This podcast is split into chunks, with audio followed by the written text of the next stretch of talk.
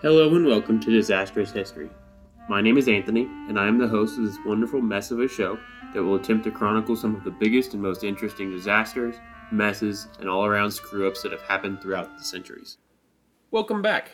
This week we're going to cover a disaster that is not even a year old yet, but is one that has absolutely fascinated me since it occurred. This week we're going to talk about the 2020 Beirut explosion. Now, I know many of you remember this happening. It was only on August 4th, of last year. But there's so much more to this story than you could think. I mean, half a city blew up, so there's got to be a major issue, right?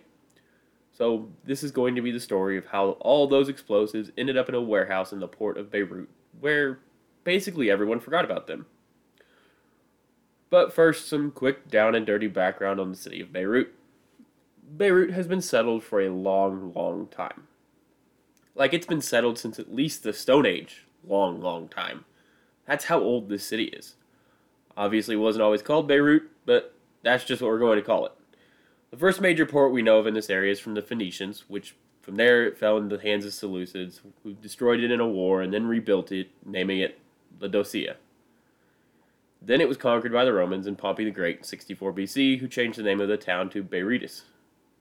And then after that, it changed hands a bunch, depending on the results of various crusades and invasions and that whole thing and then it was captured by the Ottomans in the 1500s, and there were various revolts and invasions, and it changed hands between the Ottomans and whoever else managed to conquer it numerous times until basically the early 1800s.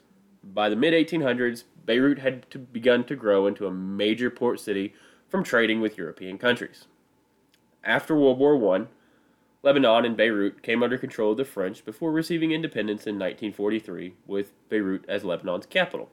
From that point on, Beirut has been in almost constant state of various forms of political violence, invasion by Israel, and civil wars. But Beirut, the city, has managed to grow significantly in spite of all that. That doesn't mean anything good is happening in Lebanon or Beirut in particular, but it has had some good times and also has had some bad times and is a major spot for refugees from the Syrian civil war and other various wars in the region. Beirut is still the capital of Lebanon and sits on a peninsula about midway on between the north and south end of Lebanon on the Mediterranean coast. The port of Beirut sits on the north side of the peninsula that Beirut sits on, and the city itself has about 2.2 million people, which makes it the third largest city in the Levant region. Basically, the Levant is Syria, Iraq, Egypt, about half of Libya, uh, all of Turkey, and some of Greece. That's basically the entirety of the Eastern Mediterranean area, and Cyprus and Crete and those kind of islands. That's basically what the Levant is. So it is the third largest city in the Levant. It is a large city. And it is, unfortunately, a very corrupt city. So that kind of brings us up to about 2013. And we're not actually going to start our story in the port of Beirut we need to start somewhere else. Where we need to start is Batumi, Georgia. There, the Moldovan flagged cargo ship, the MV Rhosus, was docked and awaiting its cargo of 2,750 tons of ammonium nitrate. What's ammonium nitrate, you ask? Well, let me tell you. Ammonium nitrate is used in several things, but primarily it is fertilizer and high explosives. It is a white crystal solid in a pearl shaped. It often comes in bags, large bags of several pounds. Now, usually, ammonium nitrate by itself is not necessarily explosive unless combined with something else such as TNT or some type of fuel like gas or diesel or kerosene or just about any combustible, really. But ammonium nitrate can become explosive with the introduction of a fire. Ammonium nitrate itself is not flammable. However, it will melt and mix with other flammable material, giving it the appearance of burning. The other thing it does when it melts is allow for other things that weren't burning before to burn hotter and faster. When that fire starts to burn hotter and hotter, the ammonium nitrate begins to decompose much faster. This leads to a scenario where the ammonium nitrate can become explosive if it is contained. There have been numerous detonations of ammonium nitrate throughout history that were caused by fires in a contained area with ammonium nitrate in that containment area. The process there is the ammonium nitrate begins to deflagrate through the decomposed substance, and the containment of the propagating pressure wave leads to a detonation transition. So, deflagrate deflagration to detonation transition. Occasionally, ammonium nitrate won't even need to be contained in a small area. Just if you have a large amount of ammonium nitrate around, it can be enough containment to cause detonation just by the ammonium nitrate on the outside sitting on the ammonium nitrate on the inside. That's all you really need for containment sometimes. Basically, the gist is storing large amounts of ammonium nitrate in areas with highly flammable material and in storage areas that are inherently flammable is a bad idea and you should not do it. And that's pretty much our quick, dirty rundown of what ammonium nitrate is. So let's go back to where we were in September of 2013. We were on the Black Sea in Batumi, Georgia, standing on the deck of the Rhosus. The ship at that point was about 27 years old. It had been built in the island of Shikoku in Japan in 1986. It was a general cargo ship and was about 284 feet long. And the owner was, well, it's complicated. We'll get into that in a minute because it is a world of intrigue and confusion. Recently, though, the ship had been detained in Seville, Spain because of malfunctioning doors, corrosion on the deck, leaks, and deficient engines so it is safe to say that the ship was not in shape. The Rhosus was sitting at that dock on the Black Sea to receive a shipment of 275,000 tons, not pounds, tons of ammonium nitrate. And it's the ton with the NE on the end. Americans and British know about a ton without the NE is about 2,000 pounds even. But a ton with the NE is a metric measure and is about 2,204 pounds. So basically, the Rhosus was scheduled to ship about 6,061,000 pounds of ammonium nitrate. The manufacturer of that ammonium nitrate was a Georgia based company by the name of Rustavi Azot LLC. The explosives were going to be bought by a Mozambique company by the name of Fabrica de Explosivos Mozambique, or what I'm going to call FEM from now on. So the plan was for FEM to pay for the shipment upon receipt of the ammonium nitrate. FEM had been under investigation by Spanish authorities in connection with terrorist attacks in Madrid, Spain in 2004, and were found to not have about 1,700 pounds of explosives missing in that investigation, which is weird. So, this isn't a super great company that they are shipping this massive stockpile of explosives to, but it's Georgia and Mozambique, and what do you really expect? So, real quick, let's get into who owned this rust bucket of a ship because it was a rust bucket at this point. It probably should never have set sail from Georgia in the first place. Early investigations revealed a Russian man by the name of Igor Grechushkin, I'm very sorry, owned the ship. But recent investigations reveal this isn't entirely accurate. So Grechushkin was the man giving orders to the ship and the crew on the ship where to go, what to pick up, etc but the true owner appears to have been a Cypriot businessman by the name of Charalambos Manoli. Manoli made every attempt to conceal that he was the true owner of the ship, but ultimately conceded that he actually was the owner. He had one of his companies register the ship in Moldova. He had a different company certify the seaworthiness of the ship, despite it being pretty clearly not seaworthy. And it's not been easy to figure out why he tried so hard to conceal his identity, but it's possible he tried so hard was because he has some connection to Hezbollah and, well, a shipment of explosives in the hands of a guy with connections to Hezbollah isn't a super great look, especially in Lebanon. So, where does Igor fit in? Well, he was only chartering the ship in preparation to buy it, but had not yet. And the other issue with him trying to hide his identity was, especially with the Hezbollah connections, is somehow these explosives ended up in Beirut, where Hezbollah has a major, major foothold in Lebanon politics. So, not a great look for the city of Beirut to get blown up, and a dude with connections to what the U.S. has determined is a terrorist organization being the owner of the ship that brought those explosives to the city. So you can kind of see why he decided I should probably not admit that this was my boat. So that's basically he was Charalambos Manoli was the owner of the boat. Igor Grechushkin chartered the boat and was giving the boat orders as far as we know. So now that we have all that laid out, let's sum up real quick. A rusty, barely seaworthy Moldovan flagged cargo ship is leaving Georgia with 2,750 tons of ammonium nitrate in large sacks, headed for a Mozambique based explosive company with some potential ties to terrorist attacks. And that cargo ship is secretly owned by a man who has some ties to Hezbollah, but being chartered by some random other guy. It does not sound super great when you pulled it in full context. But it's only going to get worse from here. The Rhosus set sail from Batumi, Georgia on September 27, 2013. It sailed across the length of the Black Sea, through the Bosporus, and down the east side of the Mediterranean. But as the crew got close to Beirut, a curious thing happened. They received a call from the alleged owner, Igor Grechushkin. He told them they needed to make a stop in Beirut to pick up more cargo. This was an unscheduled stop that the crew was not ready for, but they did it anyway. On November 21, 2013, they made port in Beirut. They were supposed to pick up some heavy roadwork equipment like excavators and steamrollers. This was supposed to go to the port of Aqaba in Jordan before they then returned to the original trip to Mozambique.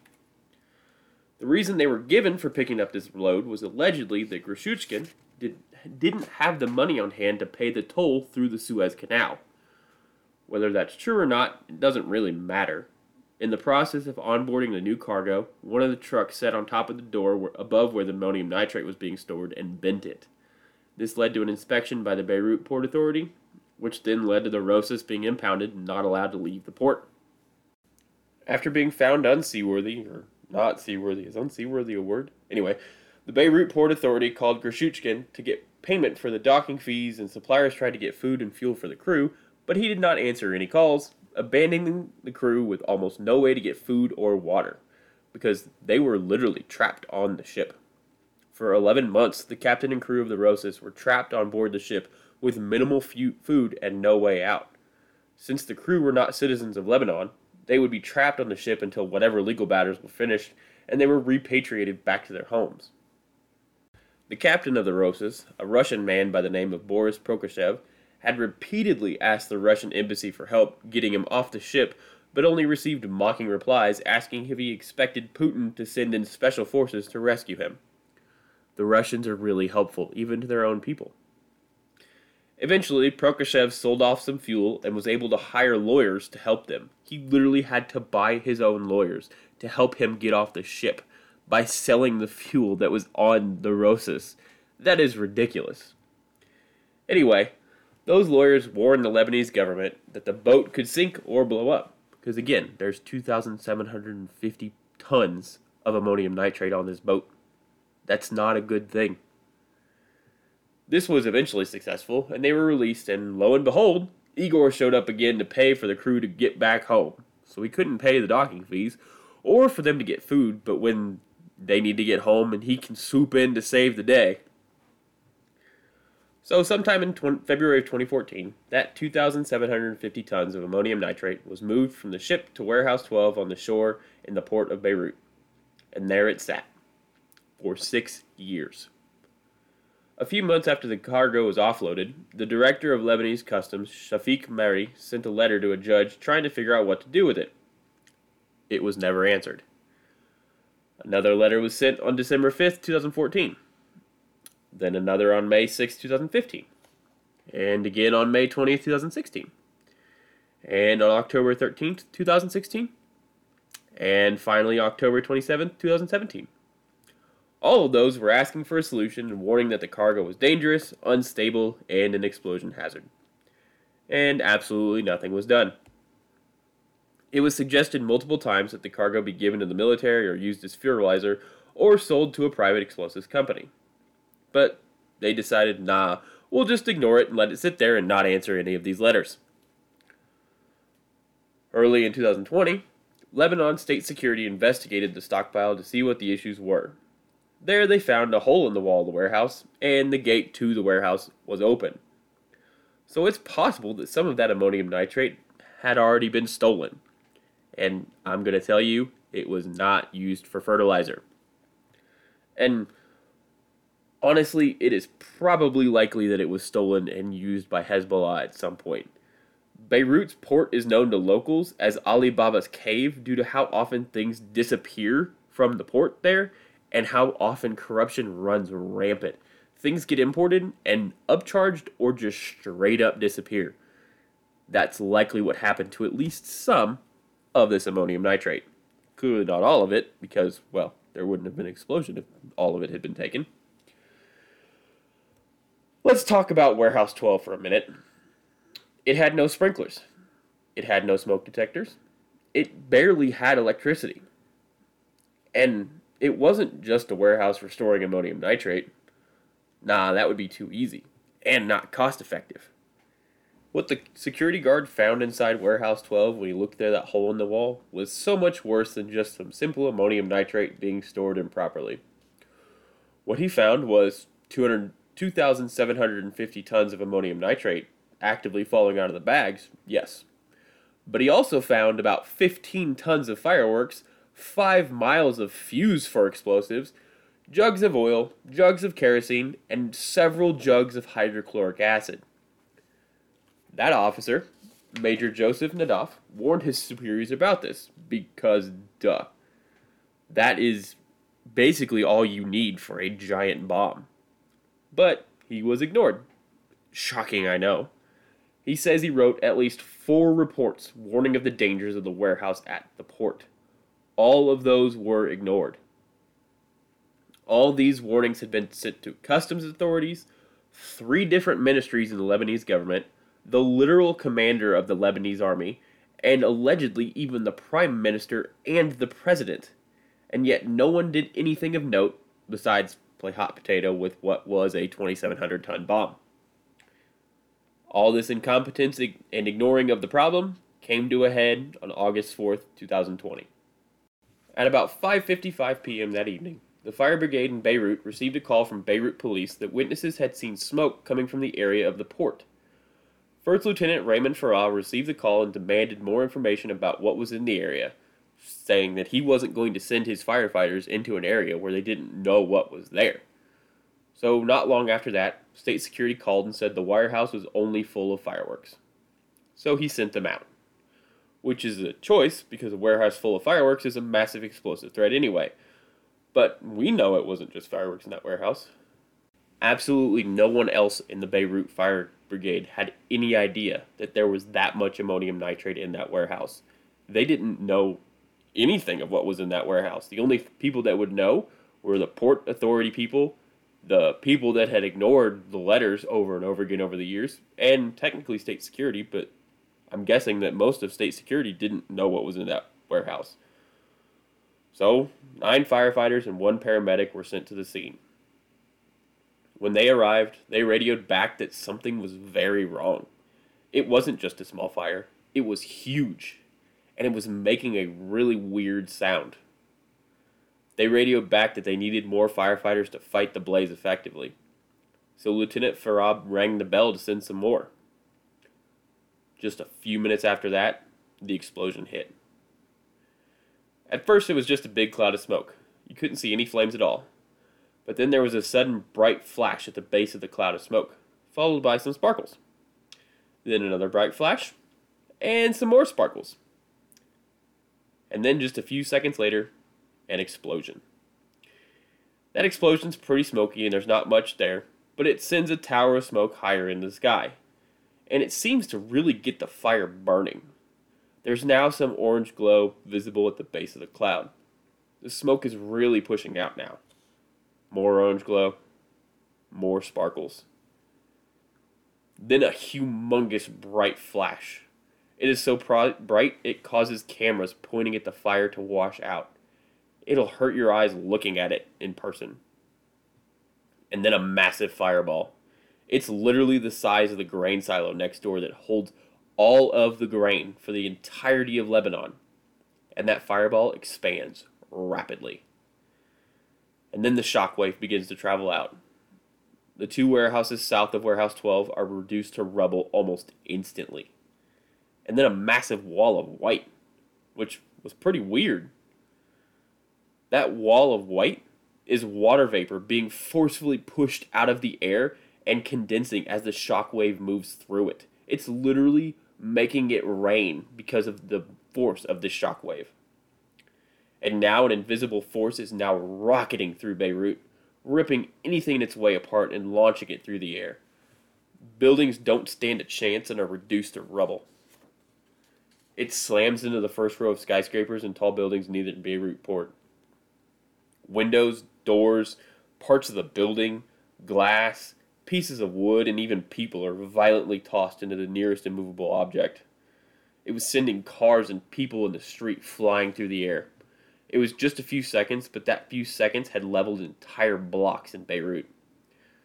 The explosion left a massive crater 141 feet deep and 407 feet across in the area of the port.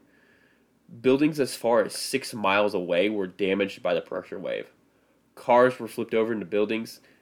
Steel built buildings had all their exterior coverings stripped off.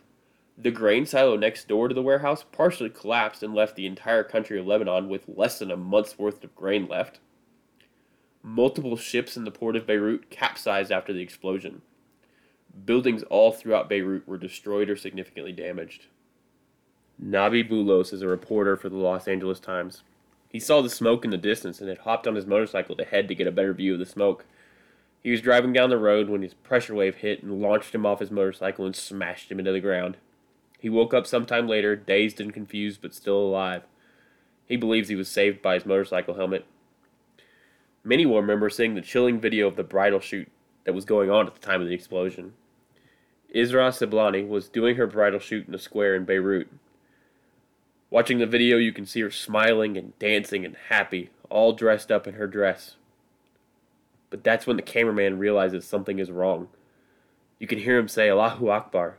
Then the blast wave shoots by and Isra's train is seen blowing in the wind. They all run for cover and then regroup to find out what to do next.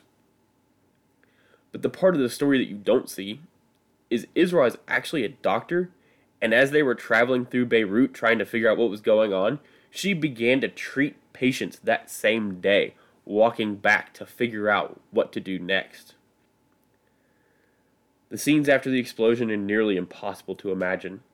Over 6,500 people were injured in the blast, ranging from massive trauma and blood loss to broken bones to impaled limbs to cut that require many stitches. Hospitals quickly became overrun with patients, and doctors and nurses, some of whom had no idea if their families were alive, tried desperately to triage and care for this massive flood of patients rushing in off the street.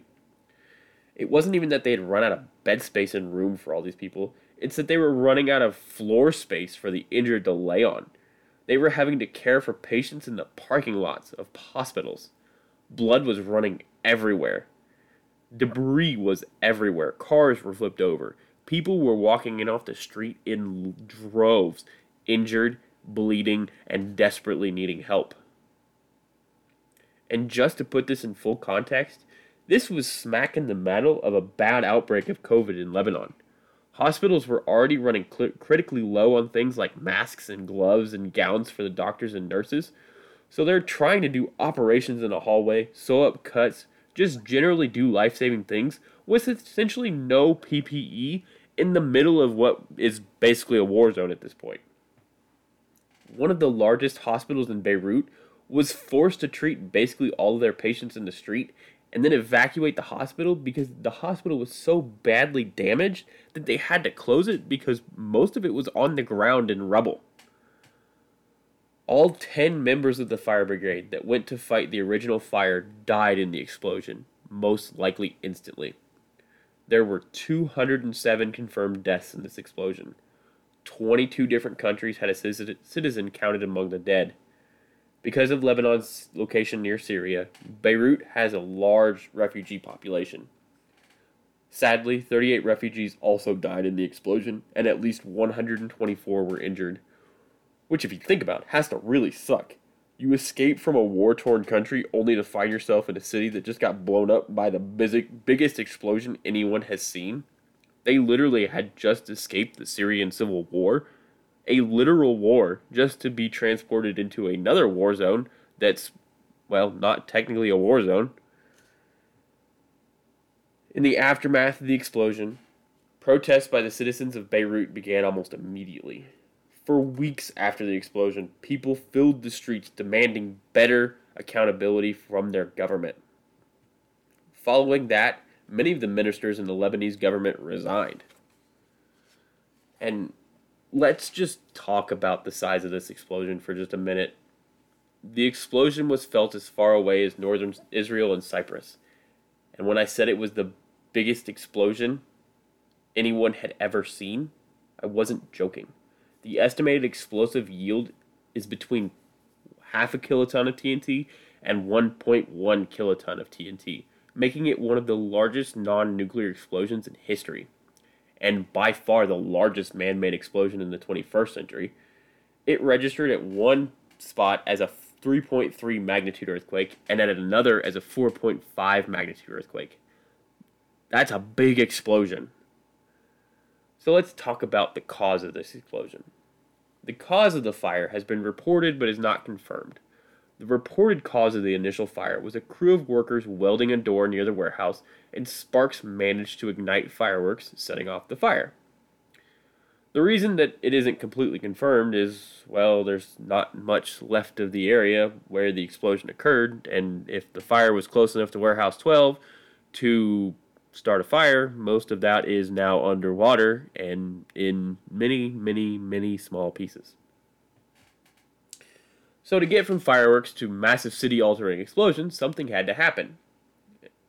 Once those fireworks really started burning, it was all over. The combination of fuels in the warehouse, the shock of the fireworks shooting off, the containment of the piles of ammonium nitrate just haphazardly stacked in this warehouse.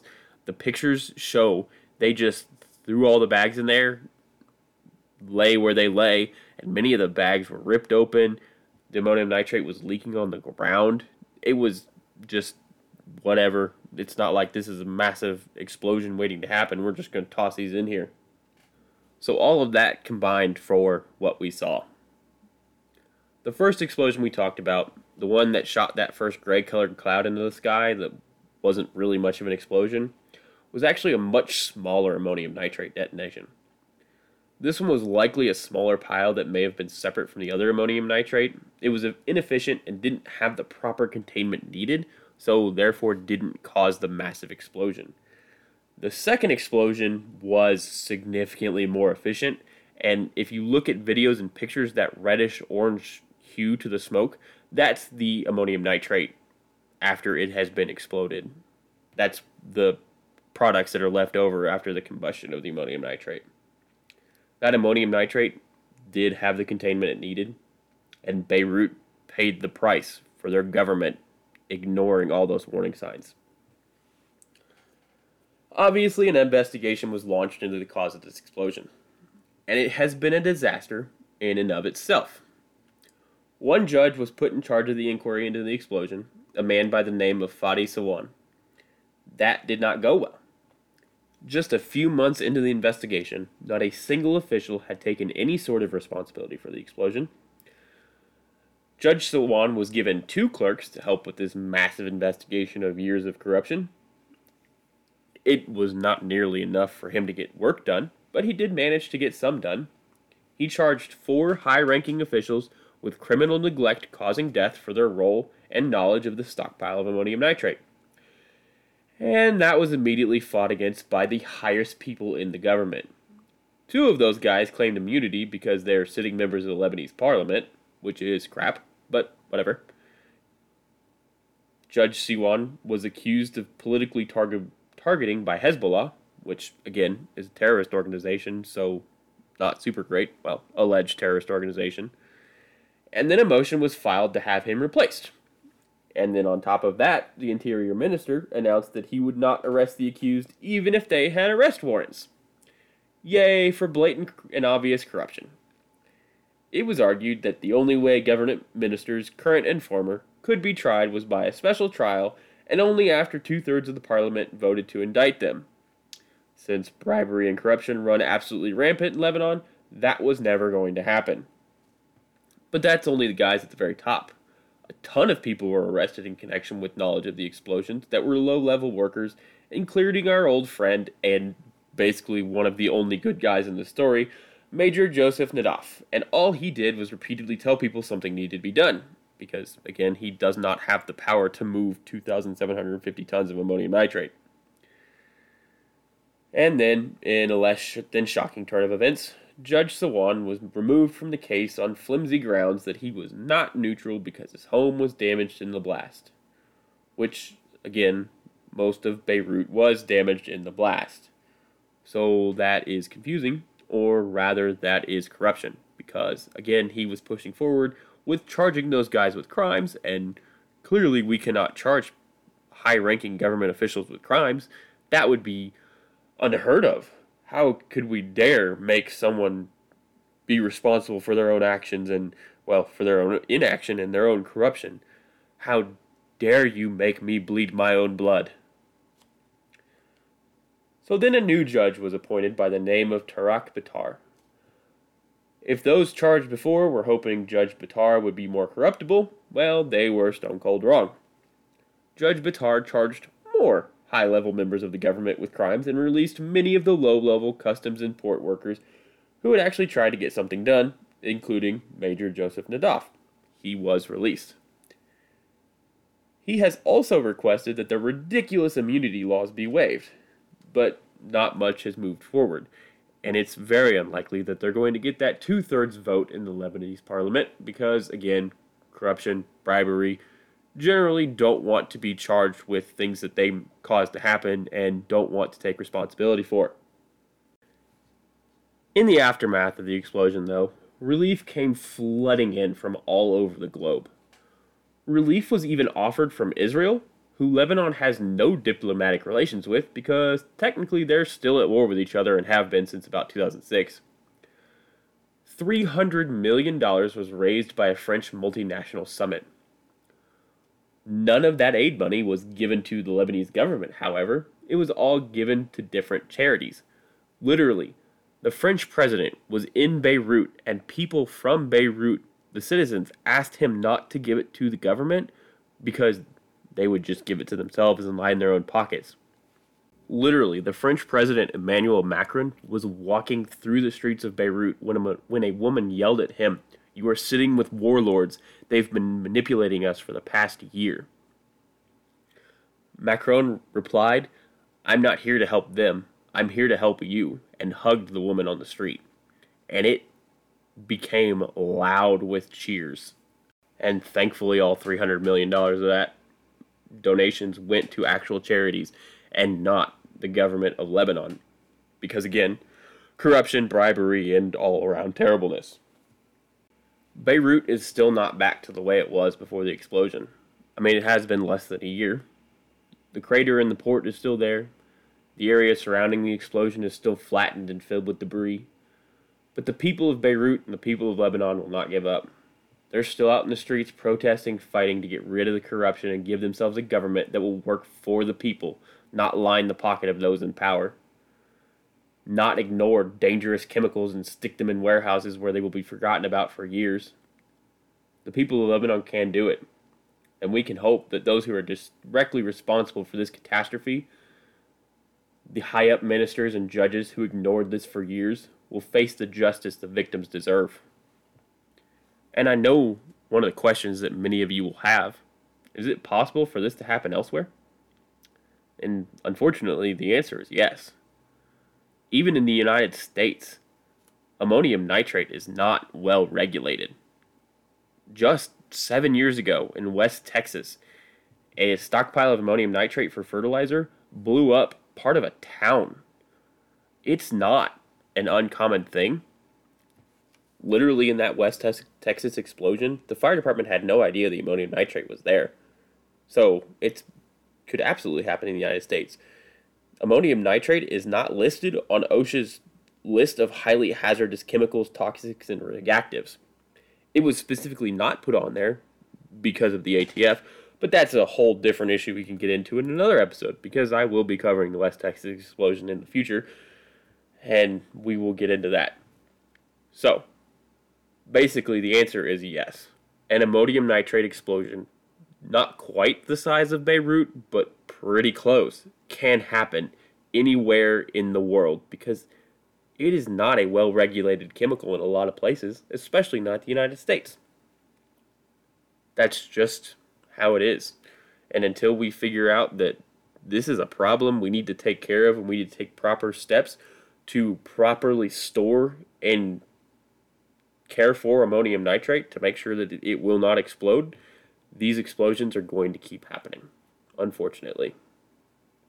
So that brings us to the end of this week's episode. I hope you guys enjoyed it. As always, you can follow me on Twitter, Disastrous History, history spelled H S T R Y, and on Instagram at Disastrous History, history spelled correctly. You can also find me on TikTok, Disastrous History, still spelled correctly. We also have a website, disastroushistory.com, where you can go read the episodes as articles with pictures and some videos and stuff like that. So if you want to do that, you can. And if you want to send me an email letting me know how I'm doing, it's disastroushistory at gmail.com. And also, unfortunately, podcasting is not free. So I have a Ko-fi set up. It's ko-fi.com slash disastrous history.